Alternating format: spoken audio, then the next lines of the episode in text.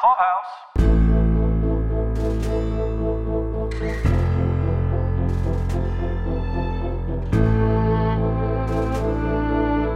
This is Paul from Daily Review, and today I am reviewing the third episode of the third season of HBO's Westworld with the dynamic duo from the Geekdom fan cast, Derek and Mike. Say hi, guys. Woohoo! Yes. Hi, this is Mike. Oh, sorry. Yeah, this is Derek. I was wooing. I like that he called it the dynamic duo. That was very flattering. Yeah, thanks for having us back so soon. I um, this is exciting. I did warn you. You did. Um, well, you promised us, and uh, you fulfilled your promise. See? Man of my word.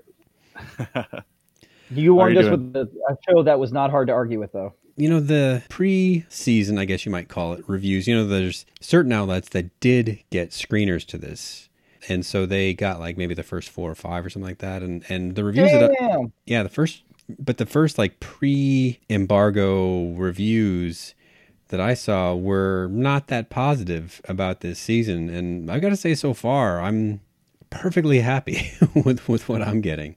What about you guys? I'm right with there with you. I'm like really the first two episodes being kind of a setup as the, as they were with like between Dolores versus Maeve. Those could be considered like in any other show. I feel like episodes like that where you're just kind of like catching up with one character and then you switch over and catch up with another character.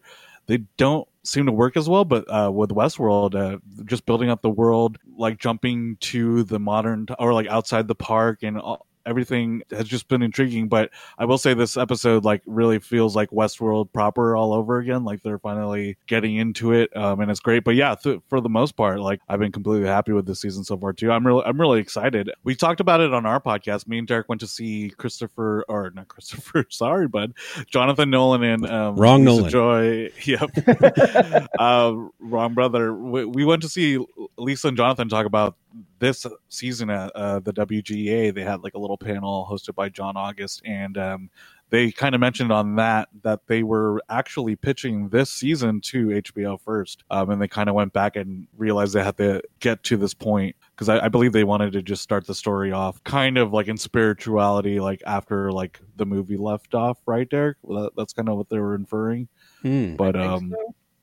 But I've been excited for this season, and uh, I, I'm I'm not disappointed at all. When the premiere happened, I think it was about a week before the episode aired. So I was doing my social media scrolling, and I was seeing the majority of people I saw, you know, uh, press people saying it was pretty good. But I saw a couple people. I think it was like maybe. Um, well, I, I probably shouldn't say in case I'm wrong, but I saw certain publications uh, maybe saying that it, it wasn't very good or like, oh, well, out of the park was a mistake or something. And I'm just like, what? And I'm like, I'm one of those people that I don't even like to read reviews, which is ironic because I like to be a journalist, but I don't, which makes no sense. But I don't like having any expectations or someone's views like clouding what I'm gonna watch. You know, I don't want to be like, oh, well, I'm determined to like this because so and so said it's crap. You know, I, so I, I want to go in without any judgment except for my own. We talked about it the first episode on our show, and then now that we're on three, I think it's evolving fine.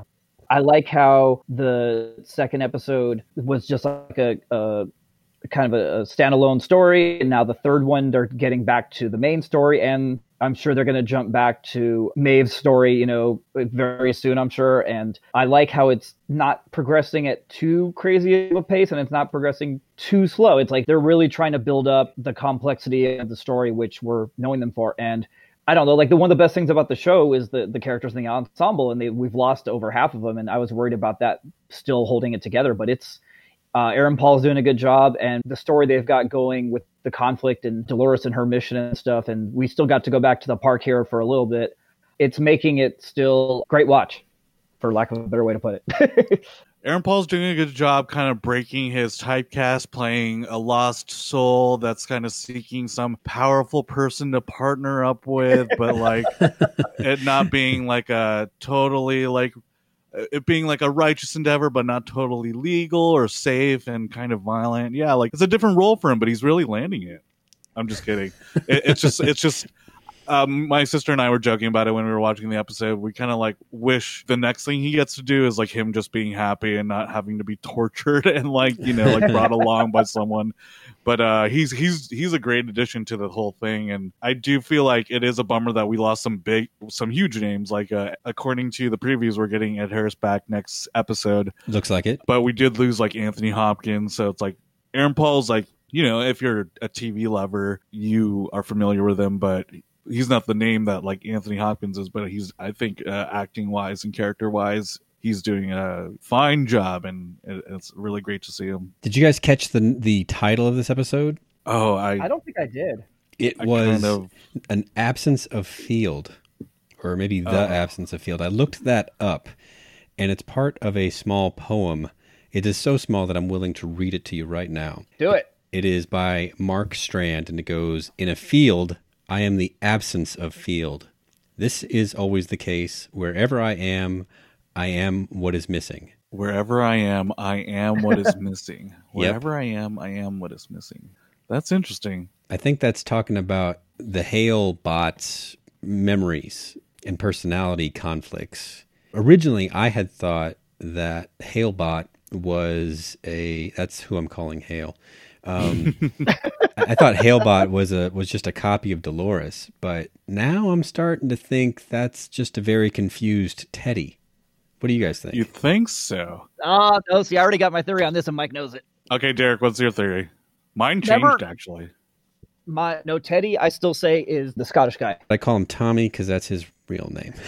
Yeah, Oh, that's great. I am very confused. Yeah, uh, Tommy Flanagan. There we go. Um, I still say that Tommy is Teddy. I even went through the cast list, and I'm I'm thinking that because she said you are mine or whatever she said, you know, or I own you. So I think it's someone that was from the park, but I can't figure out who the hell it is. Okay, so here's my theory. All right, So lay it Mike's theory is probably better. Me and my sister both came up with this theory, so I don't want to take all the credit. A lot of her responses in this episode seem to be more warm. There's there's points where she's more emotionally engaged and more warm. I, I don't believe in total like gender binaries, but that seem it seems to be more feminine energy in places. I, at first, I thought it was Clementine because I feel like strategically, if you use Teddy to inherit such a powerful human being, it's just a, the wrong move to make because he's just so subservient. He there's no domination about him Yeah, he's not Um, smart enough. so Clementine, I feel like she would be easily moldable. She kind of fits the hunter role that we see like a glimpse of. But this is Westworld. And in Westworld, at least in season one, a big thing was multiple timelines. They're they're being a little more straightforward in this season, and I don't think that there's going to be anything like the Man in Black in the first season, where like that the whole time that was Ed Harris's character, but younger but I do think that exposition wise, what what we got in the second season was kind of more in the past than we thought, maybe more immediate. And my big shot theory is it's Maeve. We have Serac who kind of got her out and controls her, and also there's like another clue.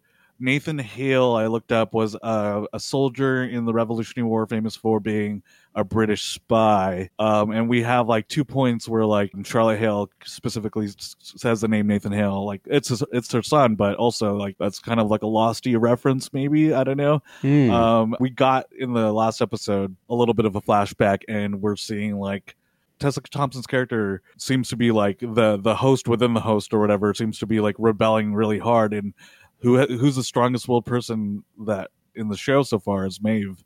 So I'm kind of thinking that's like a big possibility, but you know, like the way the show goes in episode four, we could that could totally be disproven. Well, there's absolutely no reason to think after two seasons of Westworld with a lot of time hopping that season three they'd be like, yeah, we're not doing that anymore. That's true. what do you guys So- think? Is that does, does that hold water? Because I kind of just I kind of just watched the episode. and I kind of like that's like burning in my head right now. So, But, but, uh, wait, so you're, you're- you're saying the thing like okay, so we have to go back a little bit to two then. So you're saying the whole thing that happened in two is in the past and not in parallel with what's happening in San Francisco. Right. But if like that's true, then I can the go with recent past, as it's standing right now, like honestly, I didn't think about this, but as it's standing, as they're presenting it, it seems like everything's happening at the same time. So that's why I didn't, I dismissed Maeve also because yes, obviously Maeve would be the best person to bring out of anyone. If you're going to grab one of those little balls of brain, you know that would be the best person to, you know, that would be the best person to bring with you. But with the way they did episode two, it seems like she's still there. But yeah, with the time jump possibility, then you would be correct. Uh, episode two leaves her brain ball in a host that looks like her in Serac's house. Right. But with possibilities of time jumping, who's to say when that was? That could have been three weeks ago or or, or something. or the future. Or the future, right? So yeah, it's hard to say when her brain ball got into that storage unit where it was kind of living in the matrix. It's a theory that could be really like picked apart easily in, with like the next episode, but uh I feel like narratively, like that's kind of like how I like to theorize things. Like narratively, it would be like the strongest choice, but that's how my mind thinks. And Tricky I, business. I fully, I fully trust Lisa and Jonathan to like have a great story there. But um, Do we all three agree that it's someone she brought with her though? Oh yeah. like it, I it's don't- not it's not Tessa or I mean it's not Hale. That do we all agree it's someone else? well, oh yeah, yeah, definitely. yeah, they they put a bullet through Hale's Well, well I'm saying, but like brain. not. Well, no, but I'm saying like she didn't put Hale's personality into her brain ball. Is what I'm saying. Well, It's- that's the it's someone else. confusing thing is is, Oh, okay. is how she was saying how it feels like everything that she's learning about Hale, it's like it's trying to overwrite the personality that's already there. That's why I thought maybe Teddy is a good answer because Teddy does have that gunslinger part of him, and killing the the pedophile made her feel more like her her old self. But that wouldn't explain Tommy then. Who's Tommy then? That's a great question because he resembles more like Teddy after he had his upgrade. Yeah. Yeah, which was his last state before he offed himself. He wasn't dialed down after that. but- Right.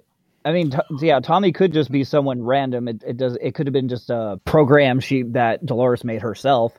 But I'm just. It just seems like if someone was going to be like her right hand thug, it would be Teddy. can I ask you guys a question? Sure. Is it wrong that I don't want to root against Dolores, especially when she makes her pitch to Aaron Paul at the end about what's happening with the human race and stuff? Like a lot of me is like, you know what? Like, who cares? Like, uh, let her win. It's it seems to be broken. I'm not saying that they're trying to set up the binary of good and evil with like like Bernard versus Dolores, but I feel like the narrative's trying to push you to like root against her, like as far as like uh, you know, like being against the human race, and that you don't want her to like upend civilization. But like, is it bad if you do? Well, it was. So, it- this is this is like an amped up version of what happened last season, right? Where Right. last season she was just physically riding around killing human beings, and since she was our favorite character from the first season, we were put in like this tough spot to be like, yeah, kill the humans, you know. I'm a human. Wait a second. And but this season, it's like she's kind of refined her approach. She's limiting the ki- the killing to the people that have wronged her in some way, but she wants to undo this Rehoboam master computer thing. And I think you have a pretty good argument there for that not necessarily being an evolution that we should look forward to. Yeah. I I mean, it seems very plausible, like as far as like speculative fiction of like that being the next step in society, especially with the things they're touching on with data collection and privacy matters. And also, um, it's this show is kind of weirdly going on the same way as Devs as far as like predetermination and like what fate is and what choices.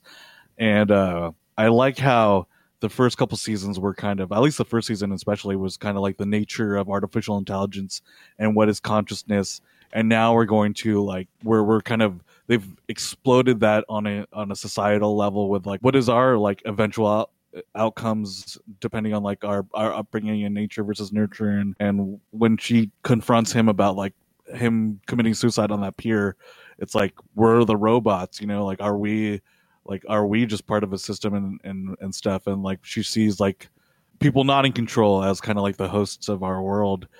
Um i it just it also that kind of makes me like root for her more you know? She's like our robin hood of the of the modern day century But it's not wealth, it's your soul. yeah exactly Um, so uh, the the the way I think that they put it to where I'm agreeing with Mike is that she makes it seem like this whole like um, I, I got called out for this being an 80s term the other day, but it seems like very big brother that like this program is gathering everyone's information and they're going to use it or they're going to use it against us or whatever the hell they're going to do. And it definitely seems like whatever she's going against, I don't know if we're calling this the government or whatever, that it's not a good thing. It's evil and it's it's against the public and it's probably against anything that the common man would want.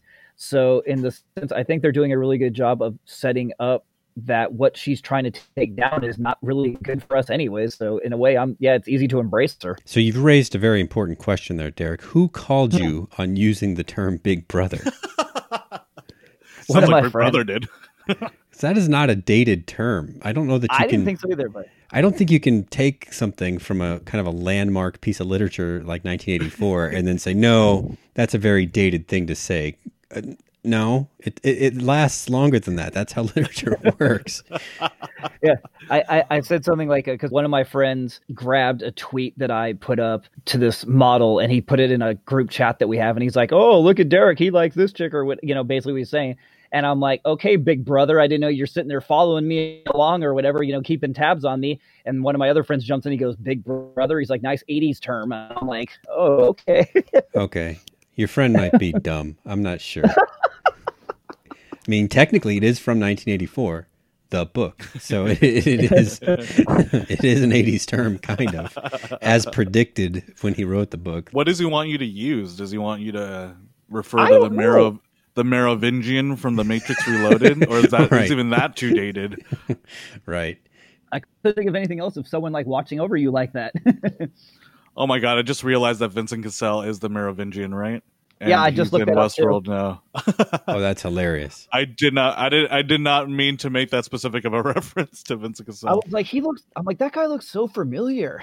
Well, did you watch the behind the scenes thing after the episode? I know I've heard Derek's reason for not being able to, to watch it, but Mike, did you catch it? Not for this episode. It didn't seem to come up on HBO now, which is which was strange. Well, it Uh-oh. might be interesting for you to know. was- Paul's like, well, it might be interesting for you to know that they said, uh, actually, Jonathan said that he thinks that there's a big Matrix influence in this episode, and it's oh, and it's starting to feel like this season entirely. But you know, they might make those things all at once. I'm not sure if it corresponds to the season or the episode, but it feels applicable either way. Oh yeah, I mean they're running around the same kind of sci-fi themes and stuff with the system, and especially with this whole thing that John Gallagher Jr. his father created Yeah, the the the, rom, the, the rhombus. What's it called? Rehoboam.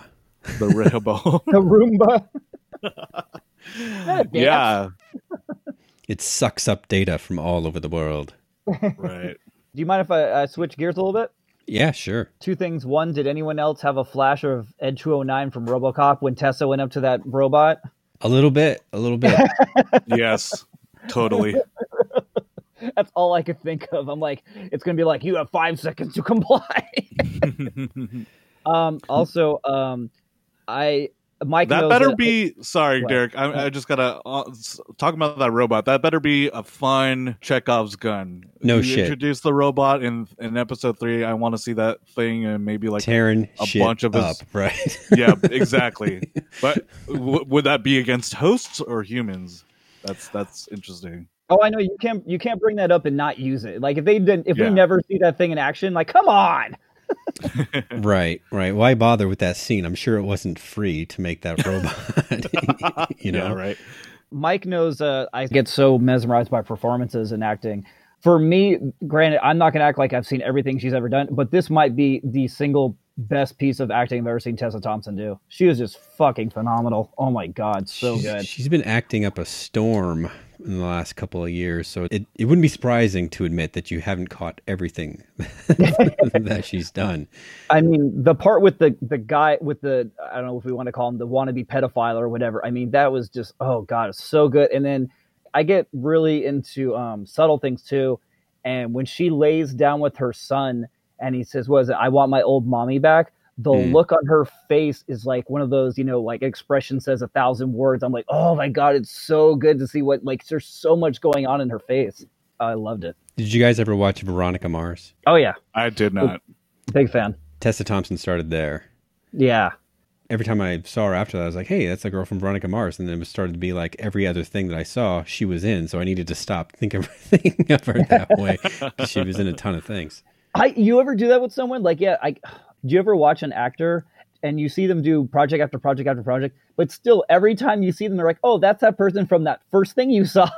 right. Well, John Hamm will always be Don Draper to me. Yeah. yeah. Same here. No matter what he does, even if he gets to play Batman at some point in his life, it'll be Don Draper starring as Batman. He he would be a great Batman for like a Batman Beyond movie. I think Yeah. he's like Yeah. getting to that age. He's too old to be Batman, but you're right.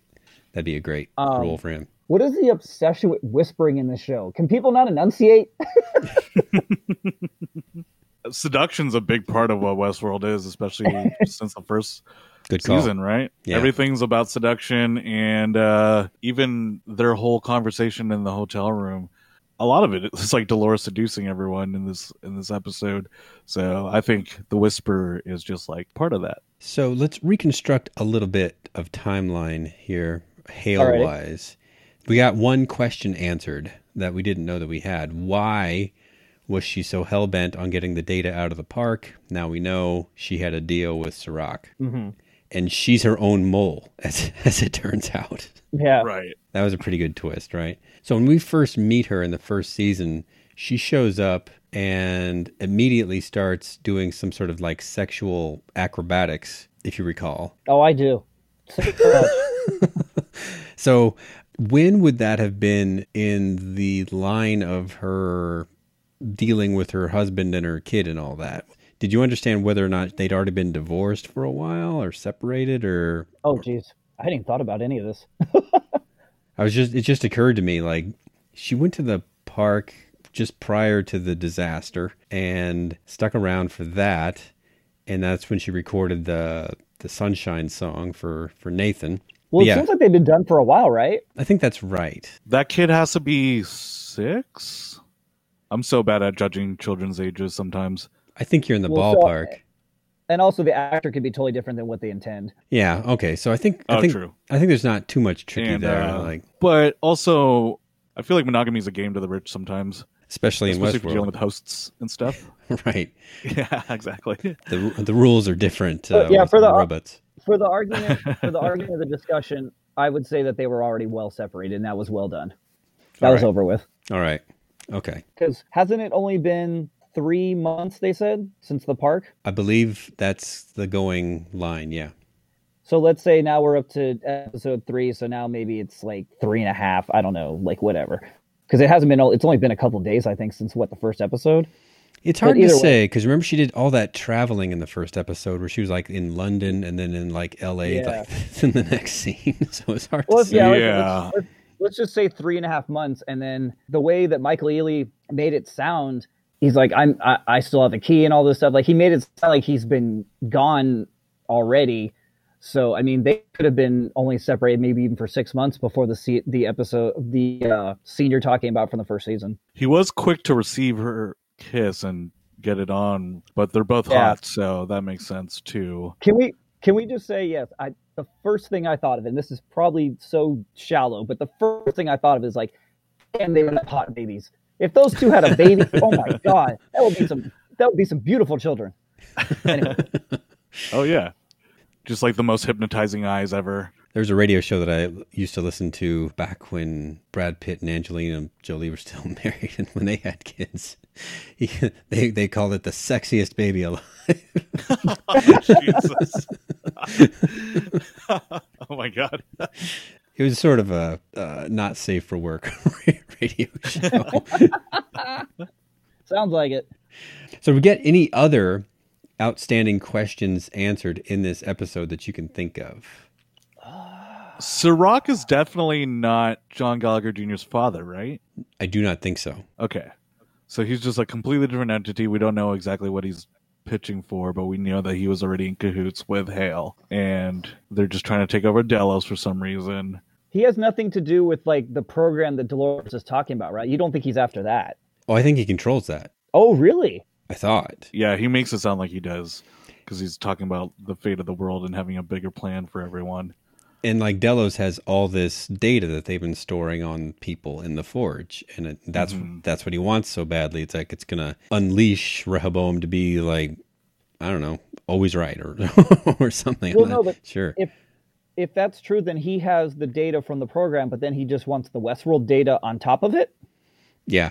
Well, I guess there's something Okay. about that data that's that was worth going through all the trouble for for Right. for Hale originally. I feel like maybe kind of the most elite people in the world might have been untouched by that because they they're they probably have more expensive privacy and more expensive abilities to like keep their stuff off of data collection and perhaps Westworld has the data of like the the richest people in the world because it, it was like the most expensive theme park ever made, right? It was the most yeah. expensive, like, I've heard it described as like the top one percent could afford to go there. Yeah, so that, that's probably it. Like he just wants the final bit of data to control everyone. Oh wow. I'm sorry. I, I, I just noticed something that I totally missed and I knew she looked familiar. Did you realize that Pom was in this? Yeah, she was I- in it I in knew- the first episode, I believe, too, right? Mhm. Or the second knew she was- episode, I knew that girl looked familiar, but damn, I didn't realize it was her. I'm not used to her with blonde hair. Or without antlers, or without an antenna. Yeah, Well, no, but I, no, but I've, I've seen her in interviews before. But like, it threw me because I'm. It's one of those you know you look at someone like, damn, that chick looks really familiar. But it was a two what two line shot of her. I didn't process it. I didn't have time to process it. Well, the first episode there was a question of Tommy, the security guy, brings Liam to her, right? And we couldn't figure out where she fit in the organization. I think as far as like theorizing goes, I kind of stop at who Charlotte Hale really is, and then the rest I want to kind of go on the ride with everyone. I, I do like the whole promise that Bernard is like Dolores's safety measure against herself. That's a wonderfully poetic thing for like another host to do. I'm, I'm really excited to see how it plays out, but I do kind of want to figure out if that's really Maeve or who that is. It's a fun mystery that they're dangling in front of us. That that mystery is kind of more intriguing than who Serac is for me. Serac might just be like the Snoke of the of this series. so John Gallagher Jr. is like, yeah, he's a good Kylo Ren actually. it's tough when you're watching these things. At a certain point when we were watching Lost, my wife Caroline says, "You know what? I think Ben Linus is just middle management." And it turns out she was right. oh my god, that's one of my favorite performances by an actor like ever. That role is just incredible. yeah, but she noticed he was probably middle management sometime in the middle of season 3 before you actually knew it. You Mhm. know. You thought Well, that's he good was call on her part. you thought he was just in charge of the island at that point, but no. What's her theories on who Charlotte Hale is? Maybe she has the right one. I think she's in Camp Teddy currently because of the kind of the tenderness between them and and there was a graphic someone posted where it showed a comparison of Dolores brushing Teddy's cheek and the way that she brushed Tessa Thompson's cheek and it was like sort of this same pointer finger knuckle kind of just an endearing sort of sort of gesture that looked very much the same in the two shots. So I don't know. You know, she's a robot, so she might just that's just the way she touches cheeks. I don't That's true. Do you think Uh, Teddy would cry though, seeing the if he like was breaking scene where- down, if he was having a breakdown, maybe. at the end when Charlotte Hale's watching the video that the real Charlotte Hale did for her son? Uh, do you think Teddy would find that emotionally moving enough to cry about it? Man, it's so, so tough to say. Original Teddy, he wasn't like a fully fleshed out guy, right? He had the gunslinger part of him, but then if he didn't go Yeah. in, but he wasn't like bent on it. He wasn't just going around killing people. He was No, he wasn't a maniac. right. If someone challenged him, he would play it out. But really, he he's, his normal loop was that he was just Dolores's boyfriend back from wherever he went. Yeah. And so, yeah, I think it's not too off base. The question mark is can you reprogram or reset the dials on those brain balls given the equipment that she had available to her? You know what I mean? Like those iPads that Felix had where they could dial up your game stats, basically. oh yeah, that's right. Yeah, they could just put all the points into that character or whatever Right. into their skill trees. Exactly. If you're not gamers out there, I'm sorry. We can't really dumb it down any more than that for you. Oh, I'm, there was I'm this, pretty bad, so don't worry, you worked. there was a specific shout out, especially for gamers, when they referred to like the small companies that weren't for profit that were buying up the 38% of the shares. They called them microtransactions. I'm like, I don't know if financial people call them that, but that's definitely like a video game thing. Yeah. And Westworld has been like a very video game show since season one. So actually, the the theme park itself is like a video game, almost like a open Oh, world kind of video game. That would probably actually get me into a video game if they use that. now too much work. I just rather sit there with a controller. So if we didn't get any more questions answered this episode, did we get any questions asked that would- that now Well- it's like, hmm, Oh, well, I, I actually just uh, I, one thing I didn't uh, I forgot to bring up. I don't know if it's necessarily questions answered, but the whole scene on the pier I thought was very uh, relevant because Aaron Paul's like so stuck in his job and he kept going all those interviews and he's like I can't figure out why I can't get anywhere else and I can't figure out why no one wants me and stuff. And it's like boom they laid it all open right there. It's the system. We're all like predetermined to be people based off of who we are and like how we were raised and like uh, the choices we've made and stuff, which is scary. Are we the real robots? Is this a simulation? it was really important because she had to get him to her side and like I bought it in the sense of like she pretty much made him realize that he has nothing else going for him and he's never going to get anywhere else so he might as well just fight the system. they've been definitely painting this idea with the first appearance, now this one that that he's not much different than a host in terms of what he can expect out of his life and kind of the loop that he lives in and by painting a picture for him of what his death would look like it kind of reminds me of where the westworld hosts wound up last season washing Oh, yeah. ashore after getting flooded out Right. very similar end for them They have a lot of themes of water in this show. they do yeah. The blood in the water, going to the music uh, when she was cutting herself. Oh, I thought you were going to talk about your uh, your Lisa Joy episode. I know that you like so much. Oh, I love that episode. Yeah. Yeah, that was a lot of water with the bathtub and stuff. Hmm At what point does Teddy? We find out the history of Teddy and when he went to uh, befriend and kind of help Sonic the Hedgehog. Though that's like the biggest question in my mind. Sonic the Hedgehog, huh? I have won't not. let I have not seen that one, but I do know that he's in it. It must have been after he was done with the Xavier School for the Gifted. oh, that, yeah, that actually makes a lot of sense. I think we figured it out. So, question asked and answered. See, that's why we're here, people. Ease your understanding of this complex subject. Well, it's, yeah. So to go back um, all the way to what you said before, what you said questions raised. Yes, I think question raised would be now that Hale 2.0 or whatever, now that we got a part of Charlotte's family life, does she maybe want to try to reconnect with Jake or does she want to be a mom or like you know, she's basically it's been laid out that Charlotte Hale was not a good mom and does this Hale want to be a good mom? that is going to help define whether or not the brain ball in there can evolve, coexist with itself, or what. What is going to happen with it? Is it going to just tear itself apart, shut down? We've seen that there are limits to what these things can process.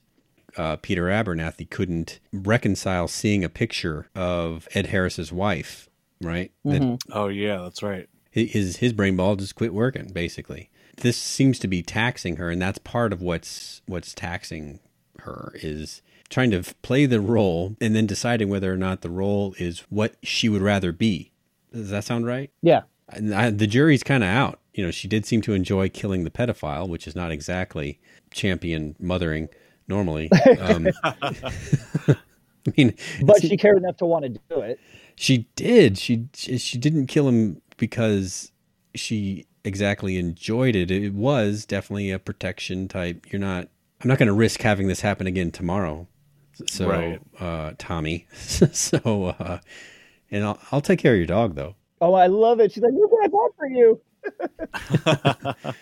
I know that if you wanted us to endear us to Charlotte or new Charlotte Hale 2.0, you definitely did it in that scene. Also, I kind of read it as her attacking the predator was against predators in general and just like the the whole idea of them and like her hatred towards that as well as protection, like spurned by protection. I don't know what that means, but uh it was it was that's what I took away from it. And that makes that makes sense, and, uh, depending on which brain ball it is, it might make more or less sense when, when we find that out. That's true. the the key line in that was uh, makes me like uh, about being a hunter. So that that's kind of made me that throws me off with like a lot of the theories, even my own, of like who who that is. Because who was really a hunter? It was just kind of Ed Harris, wasn't it? That's a, uh, that's interesting. That's Jimmy interesting. Simpson was a wannabe one. Yeah, but he was alive. But the, there is kind of a an outstanding question about whether or not Ed Harris was actually a host or not. Right, right. yeah. Because at some point it seems like he does hostify. Yes. Could he have been already? Is an outstanding question that we've got really not a lot of traction on yet. I have to watch season two all over again. It's been too long. I would love to. I wish. I mean, granted, we we had a year and a half, and I probably should have found the time. And I knew I, was, I knew I was going to regret not doing it, and I have. I, I really wish I would have. I got too much Tiger King to watch. I, I wrongfully made Derek watch all Game of Thrones and or- only to have like that last season. Mike made me watch Game of Thrones just so I could understand that joke in uh, episode two. No, If you would have just made him like like uh, watch those last six episodes, but but put like a couple weeks in between them, it might not have seemed so bad. True. Yeah, that's true. it's it's it's mainly Mike's fault that I watched Game of Thrones. No, No, I like I like Game of Thrones. There's plenty of good work there. It's um There is. It just No, just because- it, it ended in a way that just made me lose hope in television for a while. no, it's just because Mike uh, he would he would bring it up on the on the pod on our podcast uh, periodically. And then when the last season was coming up, he's like, you know, Derek, it's perfect time to watch it. You know, get up for the last season. I'm like, ah, no. And then, of course, he gets this genius idea that he saw online. He's like, look, Derek, here's a map so you can watch one episode a day and you'll be caught up in time. And I'm like, he like just lays out the groundwork for how I can do it. I don't know if it's exactly like required reading like Star Trek or Star Wars for a geek, but I mean it's it's definitely I think it's on the recommended list, you know, to be able to to uh, keep up with the conversation is is just knowing Game of Thrones. So you you probably did yourself a favor long run. I don't regret it. It's just I like to put it on Mike that it's his fault that I watched it because he was the only one out of because a lot of people would just say like, "Oh, you should," or "Oh, what's wrong with you?" Like, Mike was the one that did that extra mile, and he's like, "Here's the here's the plan, and here's how you can do it." Right. I've bought you this calendar. I've labeled all the days. I've I've analyzed your schedule and your habits so far, and I compiled them Yeah. into an algorithm that showed me that unless you watch it, start watching it now, uh, you're gonna jump off the Malibu pier. It's sort of a Micah Boehm. nice, I like that. Going back, do we want to get on? I don't know, Paul, if you do this with your uh, show. Do you discuss for next week, like with the previews, or no? previews are fair game. I mean, the whole the whole podcast is spoilery. So, Okay. um, and we don't actually have any extra insight other than what was published to everyone else in the world. so, so I yeah, just didn't know if you wanted to get into it or not. yeah, sure, man. Lay it on me. What I- you got? Oh, oh no, I, I just I can't help but be perplexed by what they presented us with Ed Harris. I'm like, huh?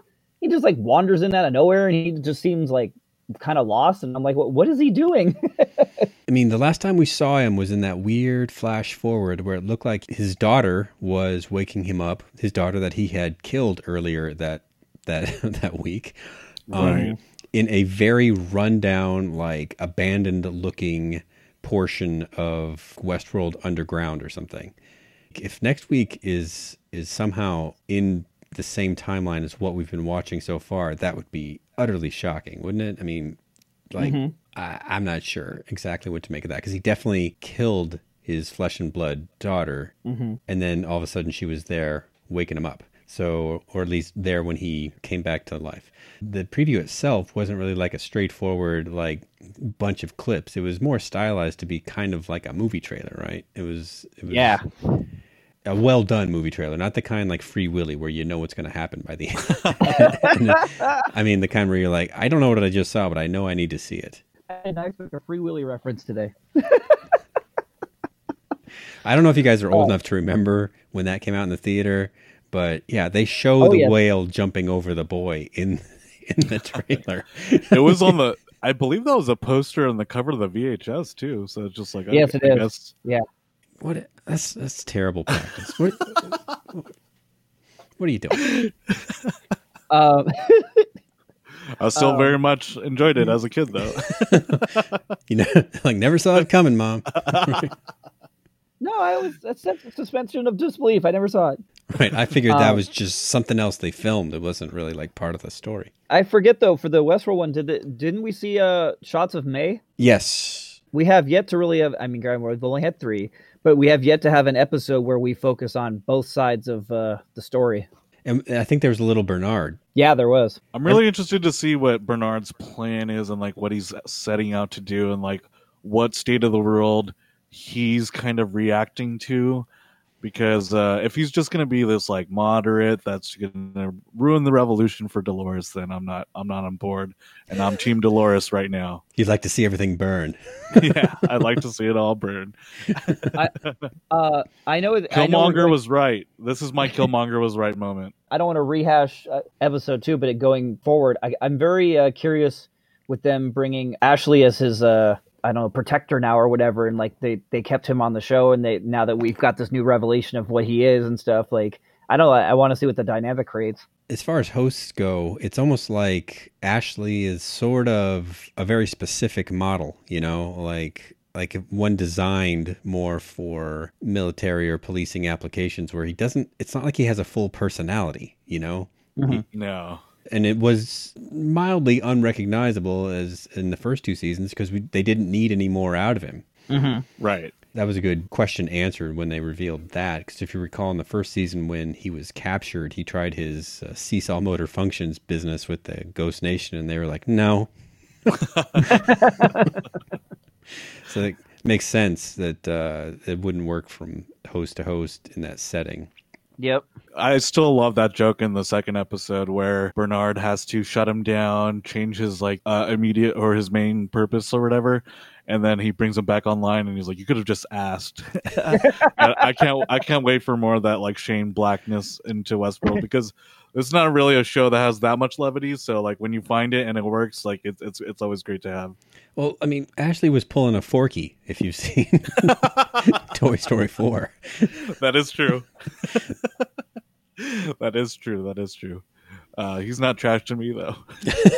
right. Exactly.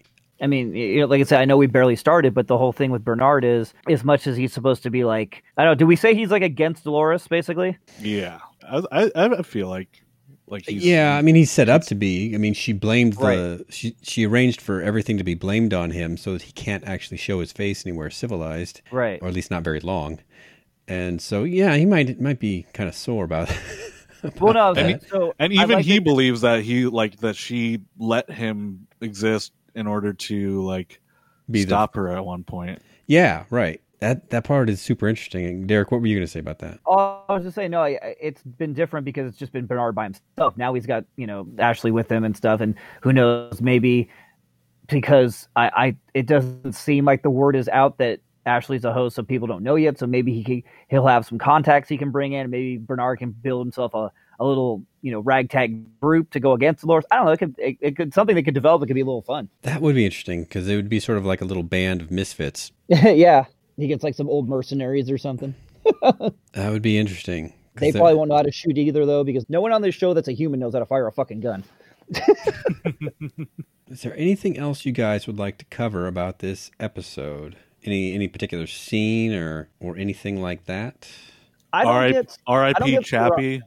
Oh, That was weird, Survive. right? Yeah, Was that just meant to be kind of like a momentary distraction so they didn't kill him before she could get there? maybe I I or maybe it was her accessing that to like try to save him. I'm pretty point? sure it was Okay. because it meant it, there was a little Delos tag on his on his chest.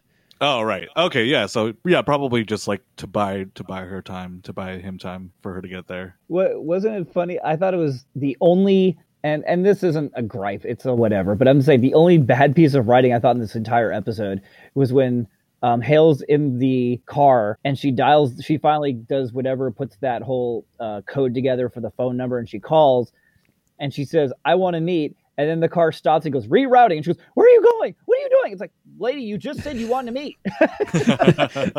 right. It's pretty Why clear what happened, out? right? She just Oh. wanted to put it in the iCal first, and she was, you know, like she she she was going to dinner at the time. She was probably hungry. You don't want She's to like, meet I at the didn't mean time. now. What do you guys think of the like the vehicle design and all of that? It looks all Oh, looks it. like everything's sort of like uh Cybertruck based. I, lo- I love Right. I, I love the ambulance so much. I really, really love the ambulance. It's like a room on wheels. Yeah, it looks like it makes sense to where things are going now, like with the Cybertruck and stuff. But I think it looks like just ugly. And if that's where the future of aesthetic is going, then you know, sign me up to die alongside Dolores. I thought it looked slick. You don't like it? Too much of a big box. no, it it just looks so like uh, soulless. You know. You like curves. I, ironically, the, the Kia Soul also looks like those cars, but uh, you know, like it just uh, the things are bad out there when you look at the style of vehicles now. Everything kind of looks the same. Like those things just look so ugly. I, I liked how it was like hopped up on the wheels, and I like how they had like what it said like ambulance emergency around it, and like the windows were really small and like they weren't big square ones; they were like small like rectangle ones. I don't know. I liked it. I I think the design's nice for the show and the world building and stuff. I just like as a society, like let's pray to God that we have like better designers out there to make Oh yeah, things look better. I don't want it to Oh, look I- like that. It kind of reminded me of the self-driving trucks from uh, Logan. Oh, right, yeah. that's true. on, on another thing design wise i really really really want them to tell me that the place where hale stays that hotel i want that place to be real because i want to go there the place with the trees in it or whatever remember like the whole in the whole middle of it is like a forest It's like the the greenery is just kind of growing out of the building, like a chia pet sort of. They had shown that aesthetic on a few different buildings. Yeah. And, it looks so sick i was like that place looks awesome well, and they've they've said that they're doing a lot of the filming in like Singapore and different places where I guess the American market average watcher isn't normally going to go. But I wonder if those things are real or if they are enhanced. It definitely lines up with a lot of like futurism architecture and design philosophy right now that kind of talks about how like we need to integrate uh, along with our buildings a lot more vegetation. I, I know there's like theories and I don't know if about any practical applications, but I know that people have been working on ways to like create sustaining energy from like plant life inside and outside or whatever. So uh, that I, I, I believe that they they research a lot of like stuff really well and just kind of bring it in to Oh, yeah. I to mean, the show. If this is supposed to be 2053 or 2058, doesn't matter. It's still Yeah. about 30 I believe years away. 2058, I think. the technology that they're showing us, you know, big drones being like personal cars in the sky and cars kind of going away because there are other modes of transportation that people use. And there there always seems to be a real lack of people on the streets which makes me wonder if uh, working from home becomes like you know as we're all learning right now or some of us are learning, learning right now anyway it's actually perfectly possible to work from home. You don't actually need to go, go to the office as it turns out. Yep. Yeah. all those things being only 30 ish years away feels right in terms of, you know, science fictioniness not being too far fetched. Right. On a random note, it definitely like hit close to home when they were talking about like, oh, the system that they created, the way that they build the world, it's so flawed and could be easily taken out, and it just kind of calls to like a pandemic happening and us not being prepared because of the way society has been running.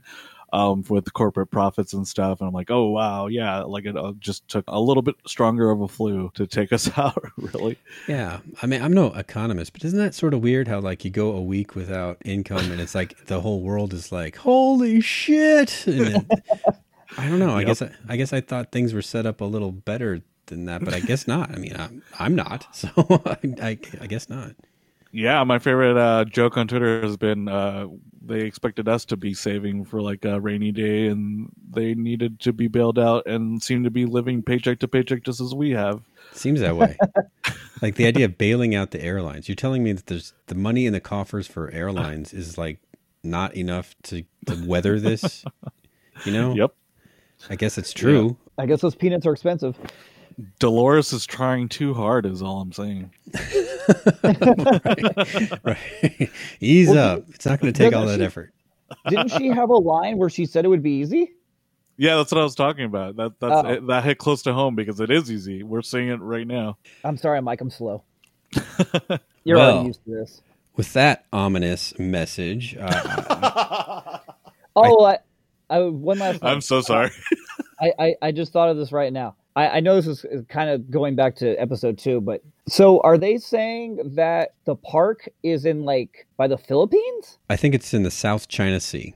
So, which would be by the Philippines? But I say it's like way far away. It's not by American No, waters at all. I didn't realize that at all. Did they establish that before and I just never noticed? they mentioned something about the Chinese Navy being close at hand last season at some point, okay. Oh, okay. kind of interrupting their operations or or being involved with their operations for evacuation or something like that. And then eagle-eyed people noticed exactly where Bernard's map that he showed his his boat man in the first episode this season as being, you know, corresponding to actual Earth geography. So Oh, Oh, wow. yeah.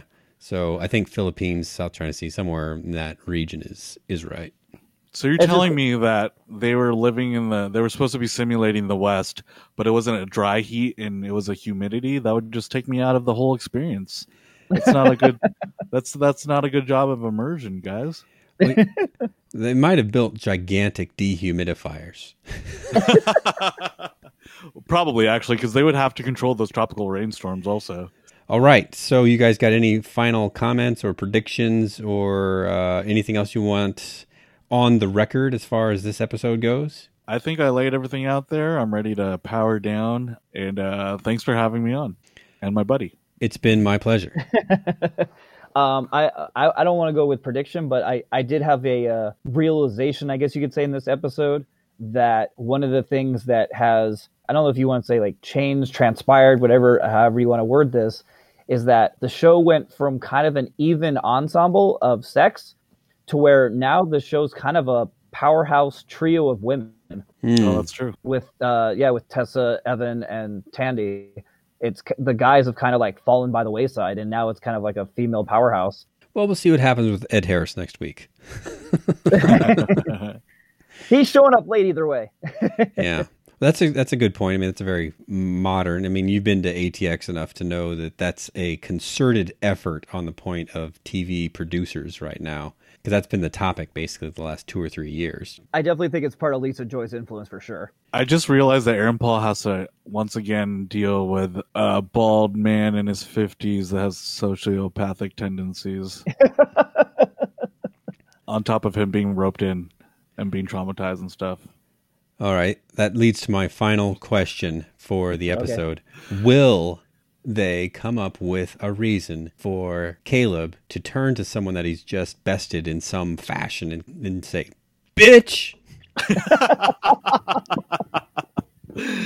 Uh, part of me wants it. Part of me thinks it would like take me out of it so much. But uh, either way, uh, Jesse Pinkman's always at the back of my head whenever I see Aaron Paul. It's, it's it's not fair, but that's just the way it is. I, I will put a prediction on this, and I'm fine with being wrong, but I will put it going. I never thought about this, but I will go with agreeing with Paul in the sense of like they're not going to do a thing where he goes bitch. He's going to do a thing where like someone's going to piss him off, or someone's going to do something that like really wrongs him, and he's just going to do it really subtle. He's going to go like bitch. So change up on the delivery. Yeah. All right. So that way he says the line, but he doesn't sound like Jesse. All right. Let me pitch a let me pitch a more subtle nod. What if at one point like they best someone using technology and he just goes, "Ah, fucking magnets." Hmm. Remember the whole magnets thing? I know They that they brought it back up again in uh, El Camino. Spoilers for El Camino. But- Oh, okay. I was like, where did you pull that from? Yeah, so I'm looking forward to the rest of the season. Are you guys up for any more co-hosting should the need arise? sure. Dude, come on, man. We got a lot going on. We're really busy. There's a lot of there's So a many lot of events. premieres. So yeah, many there's- cons happening. Yeah, there's cons and festivals to go to. There's screenings. I mean, we can try to squeeze you in, but you're asking a lot. I know, I know. Well, if I can get in your your stacked agenda, that would be Yeah, any anytime. all right. Well, this has been Paul with uh, Daily Review, This has been Mike with the Geekdom Fancast. Uh, this is Derek with the Geekdom Fancast. and we'll catch you next time. Thanks. Thank you for listening. This has been an original Pod Clubhouse production. Pod Clubhouse is a podcast network dedicated to encouraging collaboration among podcasters and friends to bring a fresh voice and diverse perspective on a wide array of content. Please visit and leave a comment for us at podclubhouse.com. Rate, review, and subscribe to our podcast feeds on Apple Podcasts. Follow us on Twitter, Instagram, and Facebook. You can find us at Pod Clubhouse. Our DMs are always open, and we'd love to hear from you.